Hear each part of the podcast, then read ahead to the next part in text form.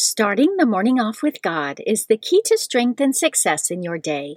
Good morning! Today is Monday, January 10th, 2022. Please join me in praying the morning offering prayer and prayers for our Holy Father.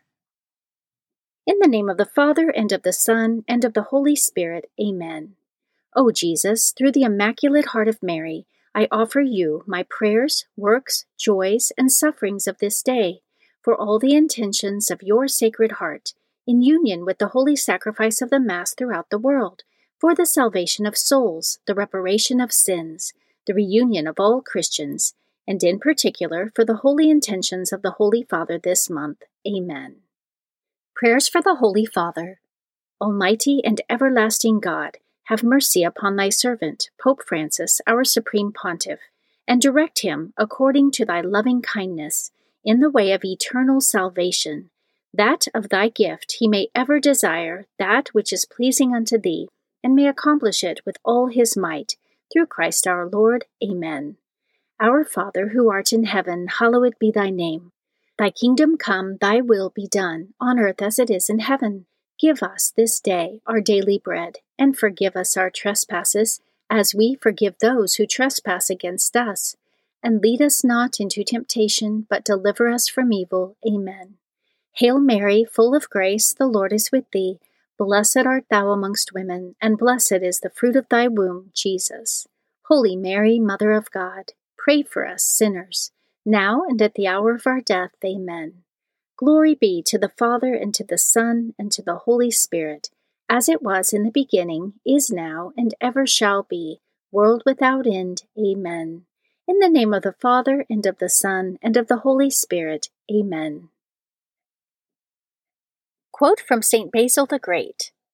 As the pilot of a vessel is tried in the storm, as the wrestler is tried in the ring, the soldier in the battle, and the hero in adversity, so is the Christian tried in temptation. Meditation of the Day, an excerpt from The Art of Loving God, by St. Francis de Sales, pages 22 through 23. Our confidence in God must be founded on His infinite goodness and on the merits of the passion and death of our Lord Jesus Christ, with this condition on our part, that we should preserve and recognize in ourselves an entire and firm resolution to belong wholly to God, and to abandon ourselves in all things, and without any reserve, to His providence. Observe that I do not say that we must feel this resolution to belong wholly to God, but only that we must have it and recognize it in ourselves. We must not concern ourselves with what we feel or do not feel, since the greater part of our feelings and satisfactions are only the movements of self-love. Neither must it be supposed that in all this practice of abandonment and indifference, we shall never have desires contrary to the will of God, or that nature will never shrink with repugnance from the dispositions of His good pleasure, for these will often occur. The virtues of abandonment and indifference reside in the higher region of our soul. The lower region, generally speaking, has nothing to do with them. We must remain at peace, and paying no attention whatsoever to what that lower nature desires, we must embrace the divine will and unite ourselves to it, whatsoever this may entail. There are very few persons who reach this height of perfect self-renunciation.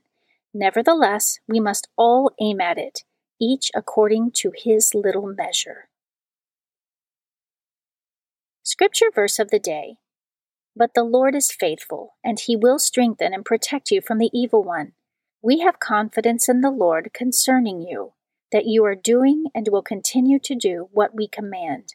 May the Lord direct your hearts into the love of God and into the steadfastness of Christ. 2 Thessalonians chapter 3, verses 3 through 5.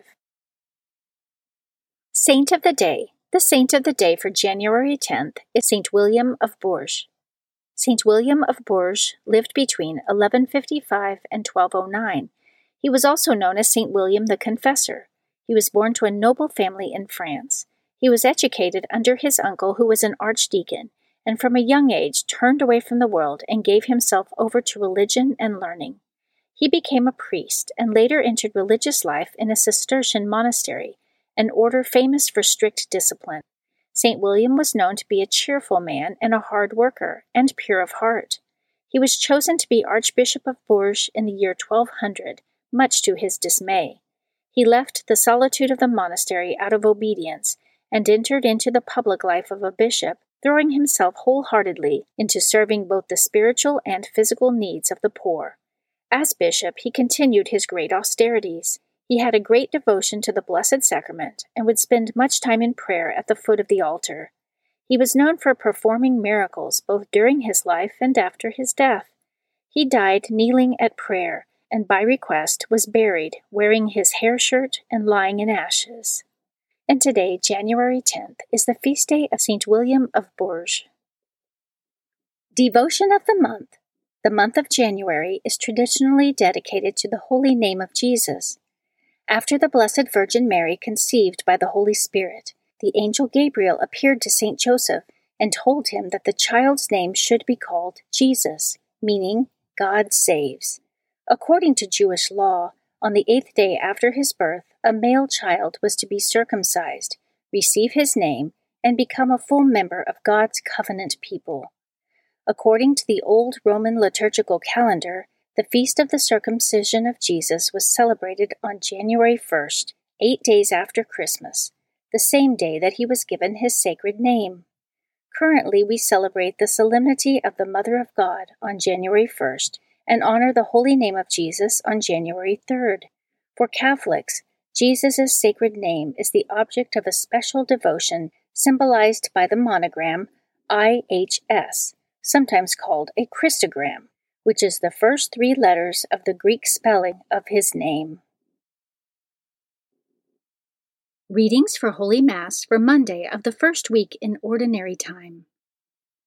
A reading from the first book of Samuel, chapter 1, verses 1 through 8. There was a certain man from Ramathaim, Elkanah by name, a Zuphite from the hill country of Ephraim. He was the son of Jeroham, son of Elihu, son of Tohu, son of Zuph, an Ephraimite. He had two wives, one named Hannah, the other Peninnah. Peninnah had children, but Hannah was childless. This man regularly went on pilgrimage from his city to worship the Lord of hosts and to sacrifice to him at Shiloh, where the two sons of Eli, Hophni and Phinehas, were ministering as priests of the Lord. When the day came for Elkanah to offer sacrifice, he used to give a portion each to his wife Peninnah and to all her sons and daughters, but a double portion to Hannah, because he loved her, though the Lord had made her barren. Her rival, to upset her, turned it into a constant reproach to her that the Lord had left her barren.